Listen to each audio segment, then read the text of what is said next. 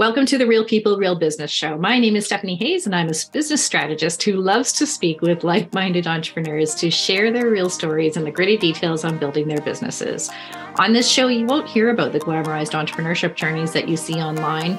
You won't be told how to make six figures in six weeks. Instead, you can expect to hear real, vulnerable, and inspiring stories you can relate to that have helped create the foundation of each of our guests' businesses.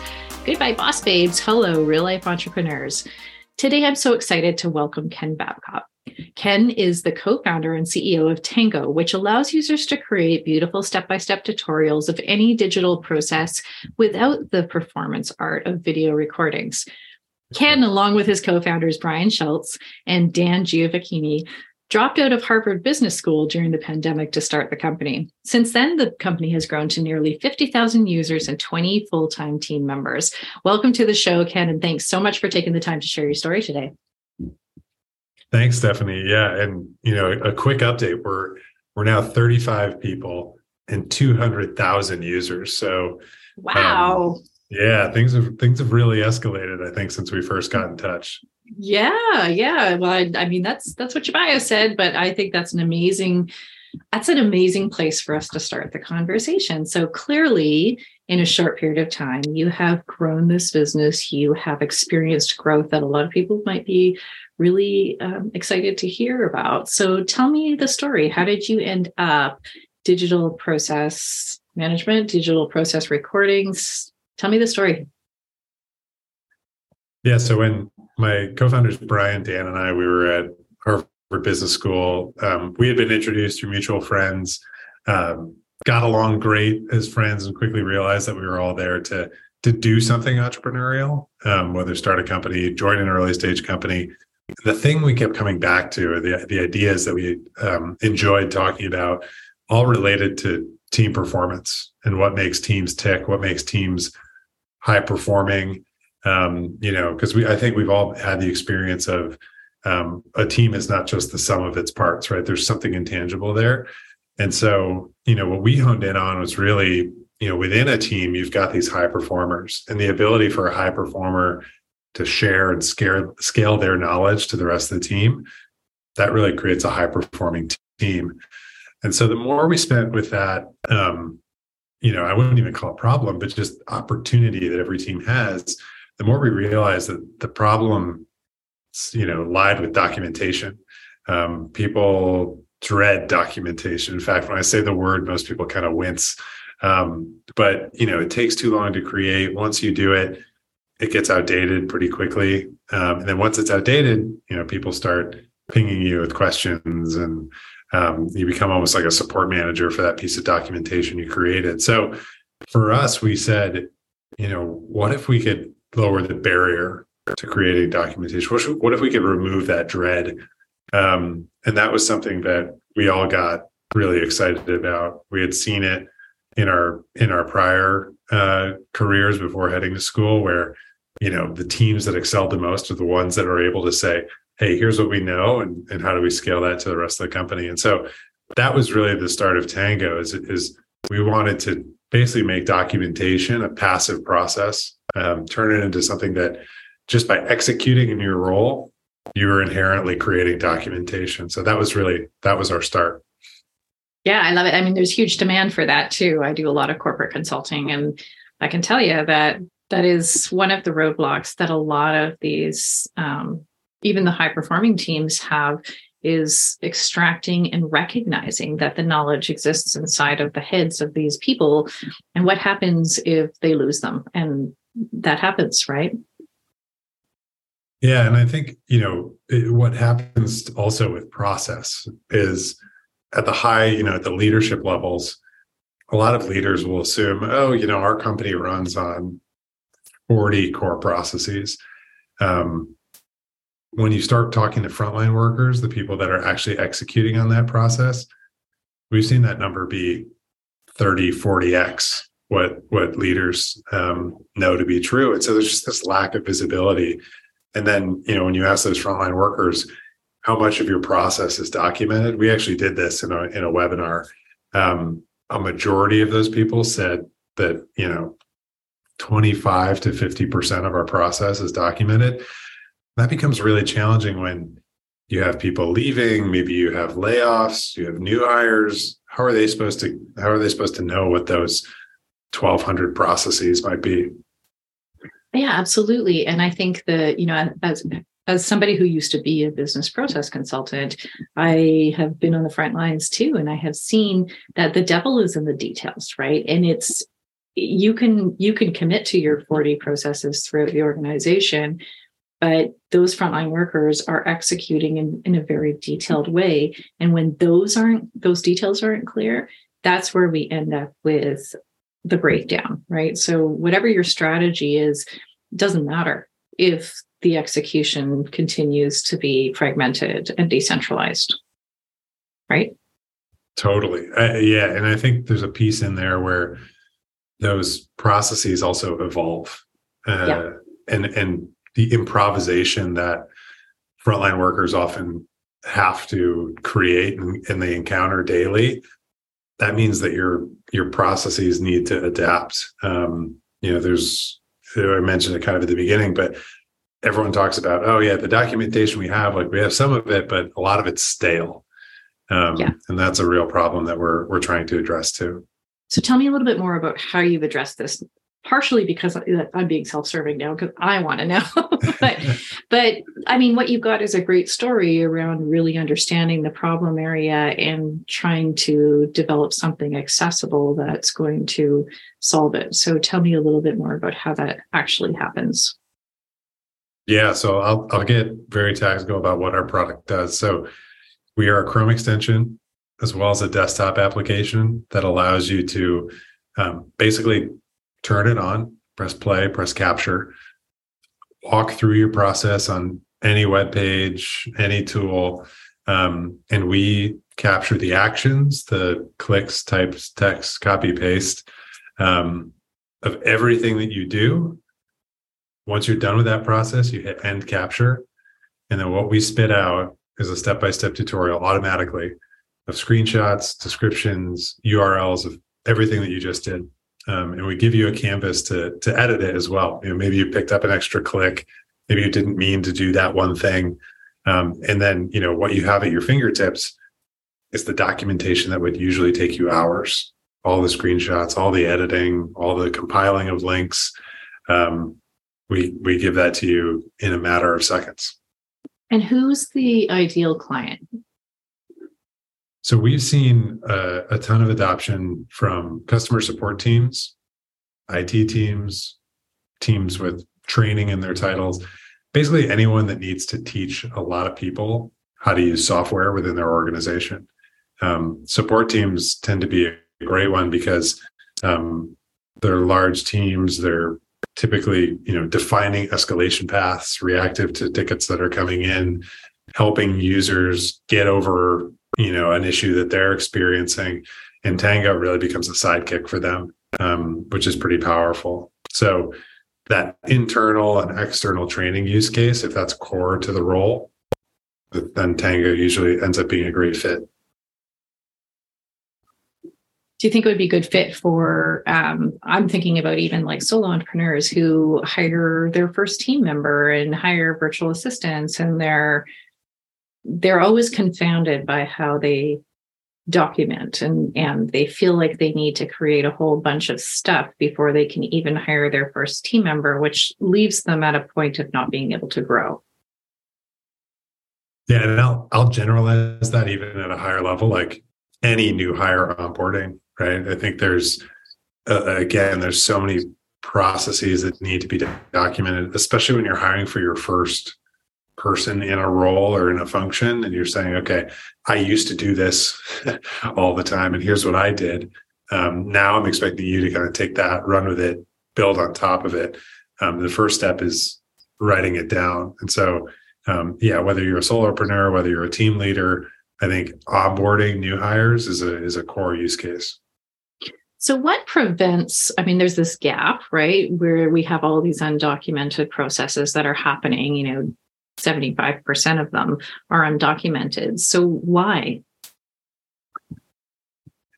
At the individual level, it's a little bit of, you know, I don't see the ROI, or maybe um, I have to do this kind of on extra time. You know, I've got a core job that I need to fulfill, but then when it comes to documenting what that core job is, I need to do that after hours. And again, like, you know, the staleness piece, like businesses change rapidly, processes change rapidly. For people to create something that's going to go out of date quickly, they tend to, you know, they tend to not see the ROI there. I think another piece that, you know, is is less focused on the individual and more about the team, you know, which articulates a little bit of like the movement and the vision that we have. Scaling your knowledge, you know, having impact through others typically isn't included in a performance review, right? Mm-hmm. Your ability to to execute and your ability to amass knowledge is typically what is tied to that. And so, you know, for us, what we're trying to say is that, you know, achieving scale through the processes that you've defined, the knowledge that you've accumulated, making sure others can replicate that and, and follow your lead. That should be sort of what defines performance within an organization. So there's a few factors at play there. Um, you know, and I think it's really part of what we're doing beyond just Tango, the Chrome extension. What we're really trying to say is that, you know, documentation, that's the leading indicator of operational excellence. Every team leader wants to be operationally excellent. And the first step is what are we doing today and how can how can we adjust that? Yeah. So let me back up. You dropped out of Harvard, which a lot of people don't do. and that's part of your that's part of your origin story, right? So tell me a little bit more about that. What did that mean to you? Sure. So I mean it it is it is absolutely part of the origin story. I think when we were working on Tango, it almost became a no-brainer, though. Um, you know, we were at Harvard for graduate school, so you know, the three of us had already, you know, we, we had undergraduate degrees, we had, you know, prior careers before going to, to business school, um, and the ultimate goal for us in going to business school was to either start a company, find some co-founders, or join an early stage company. And when that opportunity presented itself, it was a little bit like we kind of got what we were looking for, so let's go for it. Um, yeah. And then you know the other piece as well is that you know entrepreneurship and um, you know business opportunity is so much about timing.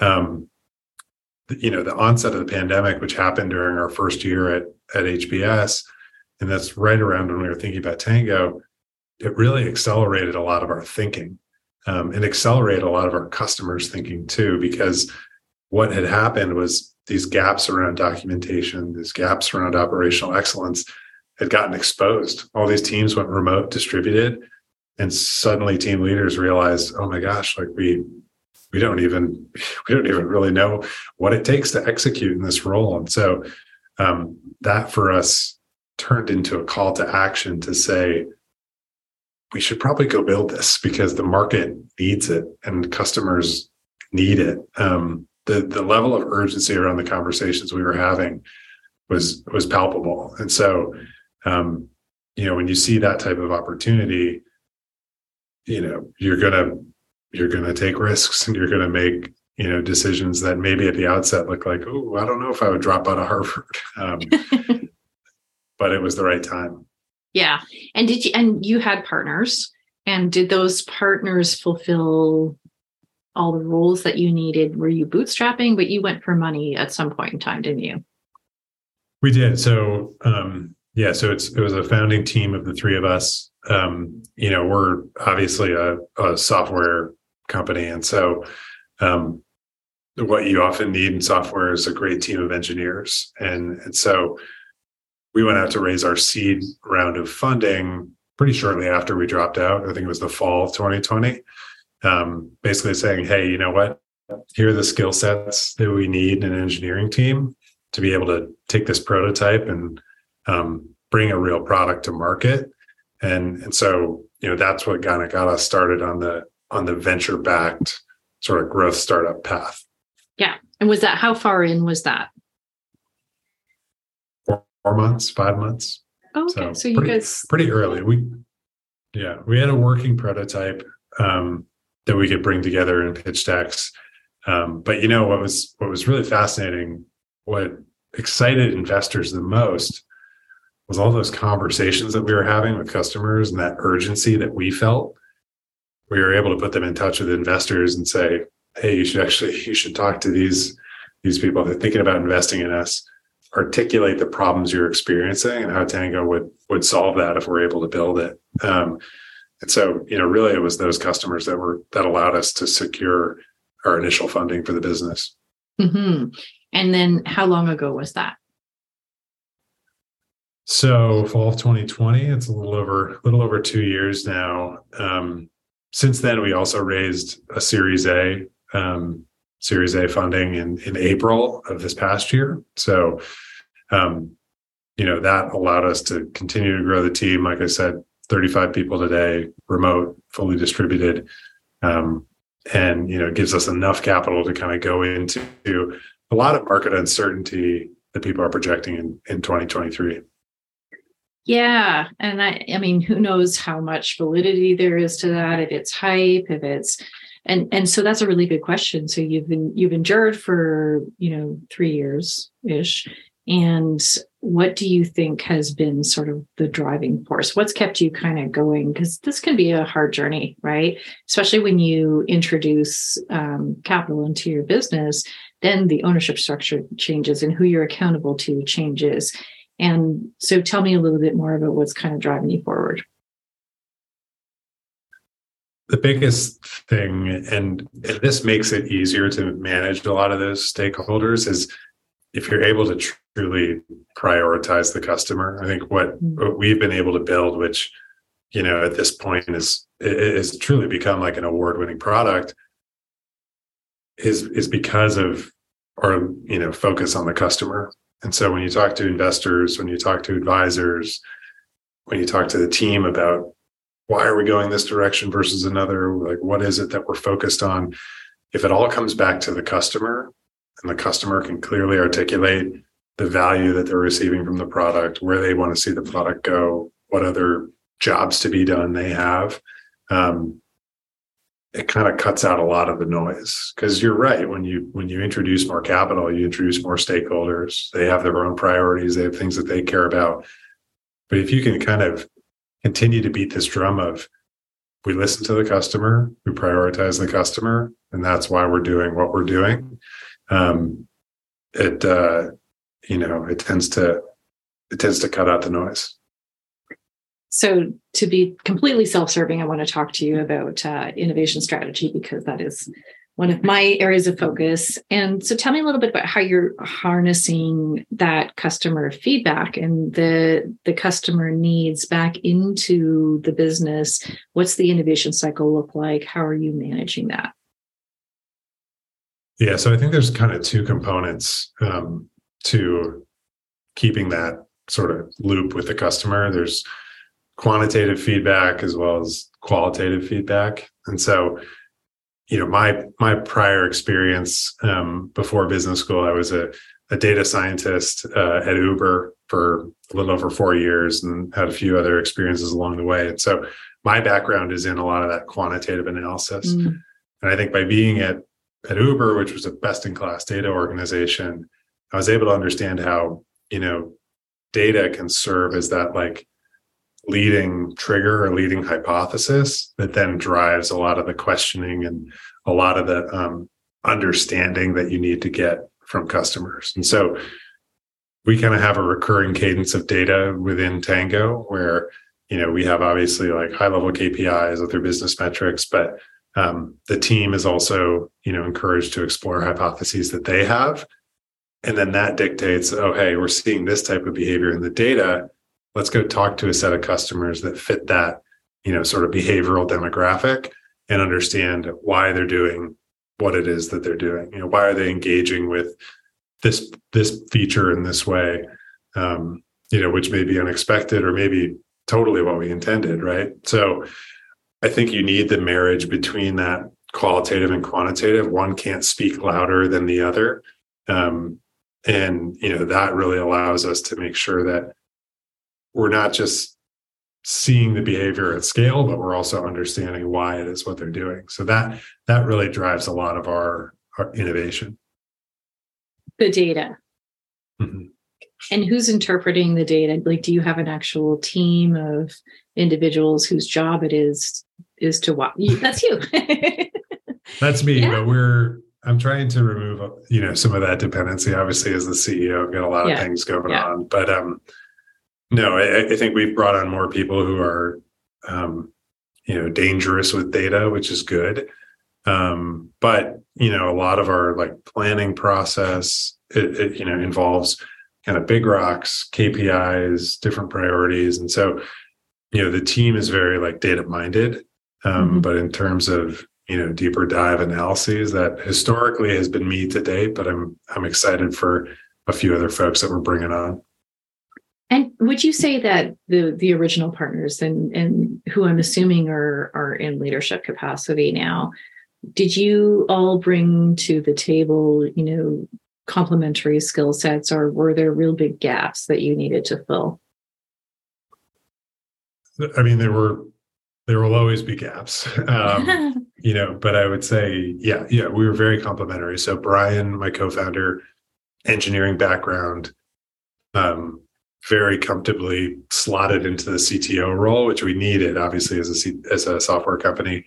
Um, Dan, my other co-founder, had been an investor and really knew sort of the the financial ins and outs um, and also just like some of these different like monetization models and strategies from a lot of the companies that he invested in um, particularly on the go to market side so he slotted in nicely there you know and then for me um, you know i had had some experience with you know obviously at high growth companies leading teams um, also you know fundraising. And so all those experiences kind of fit well with with the ceo role. So um, we were extremely complementary but i think you know the biggest thing you, you can look for kind of complementary skill sets in co-founders. I mean that's pretty easy to look at in a resume but you know the intangible piece just of how we worked together i, I felt like there was um, a sort of an, an undertone of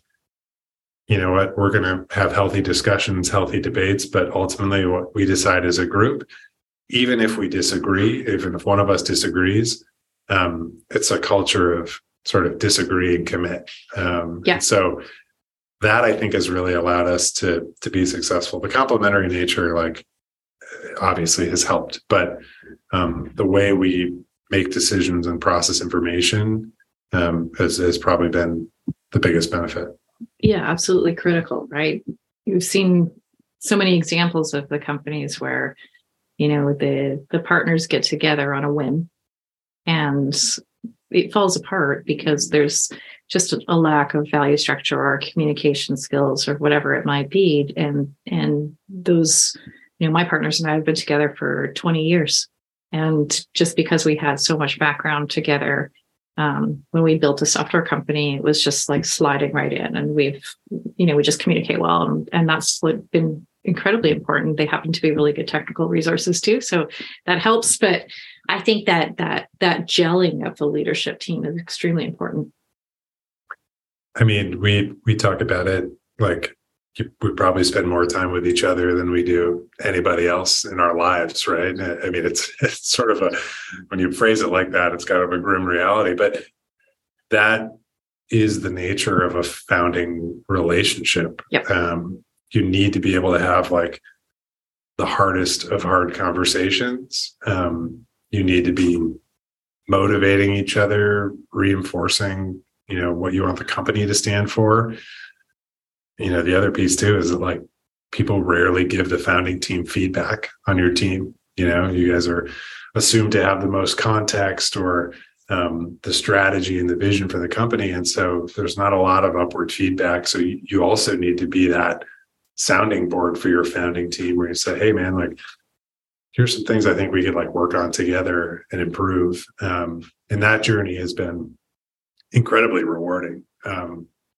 you know, I think we all embrace kind of that like growth mindset, the idea that we can continue to get better. And so um, that's another piece too. Like if you can't if you can't give your your co-founder honest feedback, it's going to be a long or maybe maybe very short journey. Yeah, and I think also the commitment to a growth plan, like a an intentional growth plan amongst yourselves is critical to, you know, the the health of that leadership team. Sure. Yeah. Um so let's uh switch tacks a little bit. Um, so you have a software company, and a software company um, can grow through a number of different models. So tell me a little bit about what growth has meant to you and what's worked best for you. Yeah, and this is this is an area that we spent a lot of time early on thinking about as we were getting excited about the idea, as we understood the market opportunity, the inherent benefit that our product has to to a growth model is that you know documentation is usually a one to many relationship meaning mm-hmm. there's someone who creates documentation and then there are usually a lot of people that consume that documentation that knowledge because of that that's a a natural viral loop to get the product in front of more people and so what we focused on early in our product development was how do we continue to accelerate that one to many relationship? How do we make it as easy as possible for the creator of documentation to share a Tango? Um, because you know they're sharing it so someone else can learn it, someone else can get up to speed, and we need that person to know that this was created with Tango. And so, to date, forty percent of our growth has come from word of mouth and that viral loop, which is um, not just you know something that's exciting about the spread referral testimonial nature of the business but um, it's also incredibly low cost so yeah you know, yeah absolutely a lot of people might spend on paid marketing ads you know we've we've benefited tremendously from our users doing a lot of that work for us um, so that has been amazing you know just an amazing sort of viral growth strategy. I would say the other piece that we really emphasized was being product led. And what that means, you know, I mean, any any creator of product is going to say, well, like the, you know, we're product led. We need to be, we need to win on the product. But um, for us, really, what that meant was um, being bottoms up and driving adoption, uh, sort of from those frontline creators of documentation uh, the opposite would be being sales led, going to team leaders, selling them on a solution, and then it sort of comes top down to the rest of the team. What we yeah. said was, let's focus on the people that are feeling this pain point acutely, because yeah. it's going to make our marketing more compelling. It's going to allow us to, to continue to build the product for those people. Um, and you know, we can make everything self-serve. So those strategies in tandem have been really powerful because that viral loop also benefits from the fact that anyone can see and experience Tango and sign up, you know, in a matter of seconds. So, do you employ a sales team? Is there a sales strategy, a direct sales strategy, or are you kind of hitting it from both sides? So, we have uh, one salesperson. who's great. Um, but the other benefit of being product led is, you know, we've got over 200,000 users today. Um, mm And, you know, Colby, our sales guy, can kind of look at that pipeline of users and their level of engagement, whether they've upgraded to our pro plan, which is also self serve. And he can say, oh, these would be really interesting enterprise customers. You know, let me reach out and see if there's there's a fit. And so a lot of his work to date and a lot of the, the deals that he's signed has come from people finding us downloading the product, using it, and then having a conversation with Colby. And so, you know, I think one of the benefits of being product led is that you also don't necessarily need to invest super heavily in sales. I mean, we're lucky in the sense that we have a great salesperson who's able to kind of manage that pipeline and, and handle what is ultimately a lot of inbound leads. Um, yeah. So we're hitting it from both sides, but I would say you know the core focus is still on that that top of funnel user growth. And how are those guys finding you? I mean, is that traditional, you know, content or are you showing up in different communities? So, I mean, for, you know, people may laugh at this, but TikTok has been incredible for us. So the viral loop is, you know, 40%, like we said. But, you know, there's obviously the question of when that first person finds Tango, how do they find it? Yeah. yeah. Um, you know, TikTok has been amazing. Our product sort of showcases really well via short form video. Um, really easy to demo Tango and get a sense for what it's about. Um, and then I would say the other thing too is that you know we have really like raving fans who are users, um, and so you know anytime you can lead into user generated content, testimonials, that's usually the best proof point for your product um, as opposed to you know what you might be telling a prospective customer. And so tiktok as well as some other channels that we're you know we're still ramping up on have been have been really great to get that first user you know i got tiktok gives a bad rap gets a bad rap in sort of traditional business circles maybe maybe i'm hoping that's changing now i'm I'm 47, right? So I'm not the TikTok generation, but I will spend a considerable amount of time on there because there are some incredibly talented people and the yeah. the business use case is getting super interesting so that that really consumable bite-sized content if if the product lends itself to that kind of consumption i would be leveraging that like 100% do you yeah, have to do any dances? I mean, you know, it's funny. It's, I mean, I don't, thankfully, but, but um, you know, the the people that we work with are, yeah, like you said, phenomenal. I mean, it's a unique skill set um, to be able to communicate a message so clearly. I think where our product also lends itself to that is like users reach our aha moment really, really quickly. Mm-hmm. That's really important in a product led business. Like if you can get to that point where you're like, holy cow, I see the value of this product, if you can get to that in a matter of minutes, I think right now, or maybe, yeah, most recently when we when we measured this, it was 4.8 minutes for a user from the from the point where they create an account to they make their first tango. Um, and so that for us, that's that's the aha moment. So people can get there really quickly. They see the value, they become recurring users, that translates to that short form too. You know, if people can demo the product and show the value really quickly, um, you know, that's a that's a really viable channel.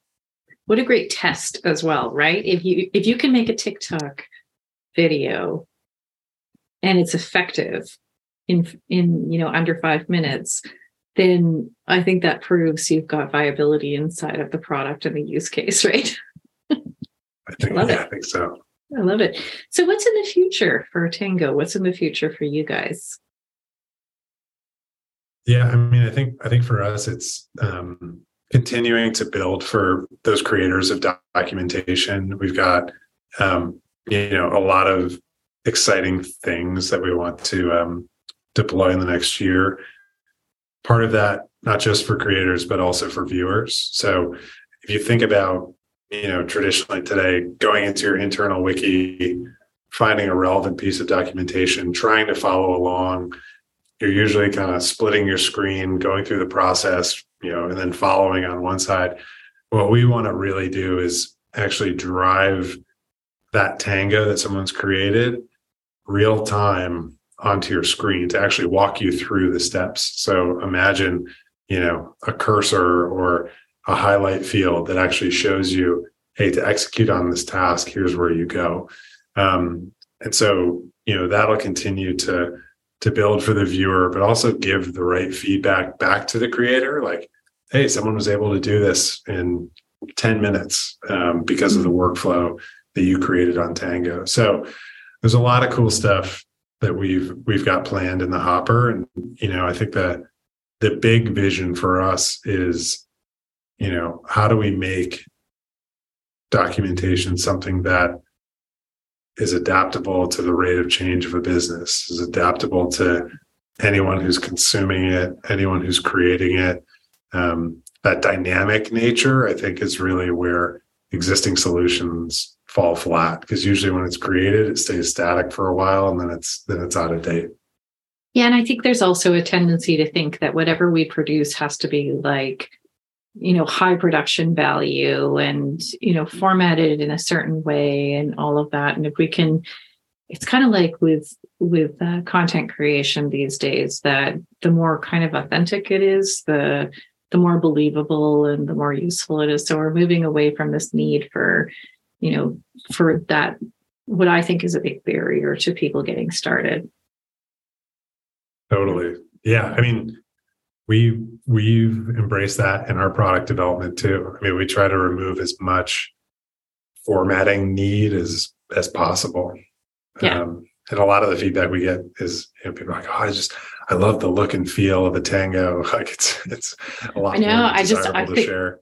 I think about the the like the frontline workers. Uh, you know, I worked at a utility doing you know some process improvement and integration work, and I think about these these folks who were sitting there in their trucks and those were the keepers of the knowledge they knew they knew the process and and getting them to the office to sit down and document processes was forget it right they were being measured on you know how quickly they could do service calls that kind of stuff mm-hmm. so super interesting um, opportunity yeah. i think uh, I have one question just before we wrap up that uh, I ask all of my guests, and I'd love to hear your perspective on it especially given that you dropped out of Harvard. Um, what's the difference? and I actually totally get it.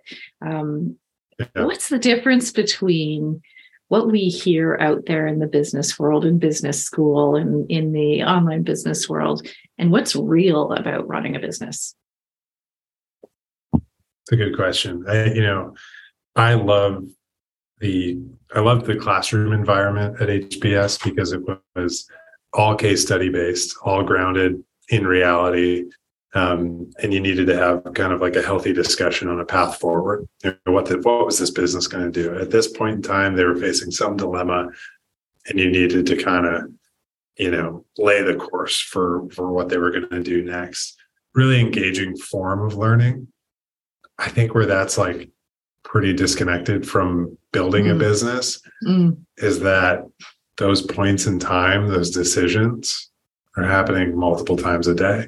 Oh yeah. Um, you know, there's not just this like, all right, let's let's take the temperature, let's get all the resources together, let's package it into a case study. Yeah, let's decide what we're going to do. It's like, okay, well, I'm facing a decision now, and this decision needs to be made in an hour. And then like an hour later, there's a new decision that comes up, and I need to react in real time. And then there's some things I can take more time with and think about. But um, you know, it's not as you don't have as full of a picture as you might in a case study that has exhibits and appendixes and you know you can leverage all these different resources to come up with an analysis you know a lot of times you need to you know in a, in a real business you need to kind of go with your gut and hopefully yeah. your gut is informed by being prepared and being thoughtful and having the insights that you need but you know you don't you don't have these these moments in time to turn your business into a case let study. me just go write a case study yeah i mean we did i have a master's degree in business as well and i uh, like the amount of case the amount of hbr case studies that we or harvard business school case studies that we had to do were just you know amazing and there's a there's a usefulness to them for sure but when you get into entrepreneurship and you start going it's you, you know it's a tidal wave and you never stop making decisions. And i think that that's one of the things i wish people knew is that you're never arriving right? You're never arriving at this place you thought you'd get to. By the time you get there you're already looking at something else. And so the you sure. know a lot of entrepreneurs i think struggle with this where they think that they should have reached a milestone and they've failed because they haven't. But uh, you know once you accept that entrepreneurship is just a flow and it's a flow of decisions. Totally. it's a flow of, of circumstances. Um, it becomes a little bit more comfortable. Not a lot but a little bit. All right it's a really good way to frame it yeah, yeah, and and I think I wish more people knew that and, and knew that going in. Um, we're coming up on time. I want to thank you a lot for taking the time to chat with me today. And of course, I've got Tango up on my screen right now because I know I'm going to have to go and check it out um, for my own clients. But can you tell the listeners where they can find you? Yes. So the easiest way, just go to tango.us. That's our website um, and if you want to reach out directly to me, talk a little bit more about some of the things we talked about on this show, uh, feel free to reach out directly at ken, K E N, at tango.us. Awesome. We'll put all of those links in the show notes and we will send people off to become new fans, new raving fans of Tango. awesome. Awesome. Okay, and that's a wrap. I'm so happy we had the opportunity to chat with Ken today to hear more about how his business came to be, his experiences along the way, and what the future of the business entails. Thanks for tuning into this episode of the Real People, Real Business Show, where we can get the real entrepreneurial stories and journeys that you can relate to. The show notes, resources, and links from this episode are available on our website and social media platforms. Thanks again for joining us today. If you've enjoyed today's content, I would love for you to leave us a review on whatever platform you're on to help us share these genuine stories with an even bigger audience. Until next time, keep building, keep dreaming, and keep being real.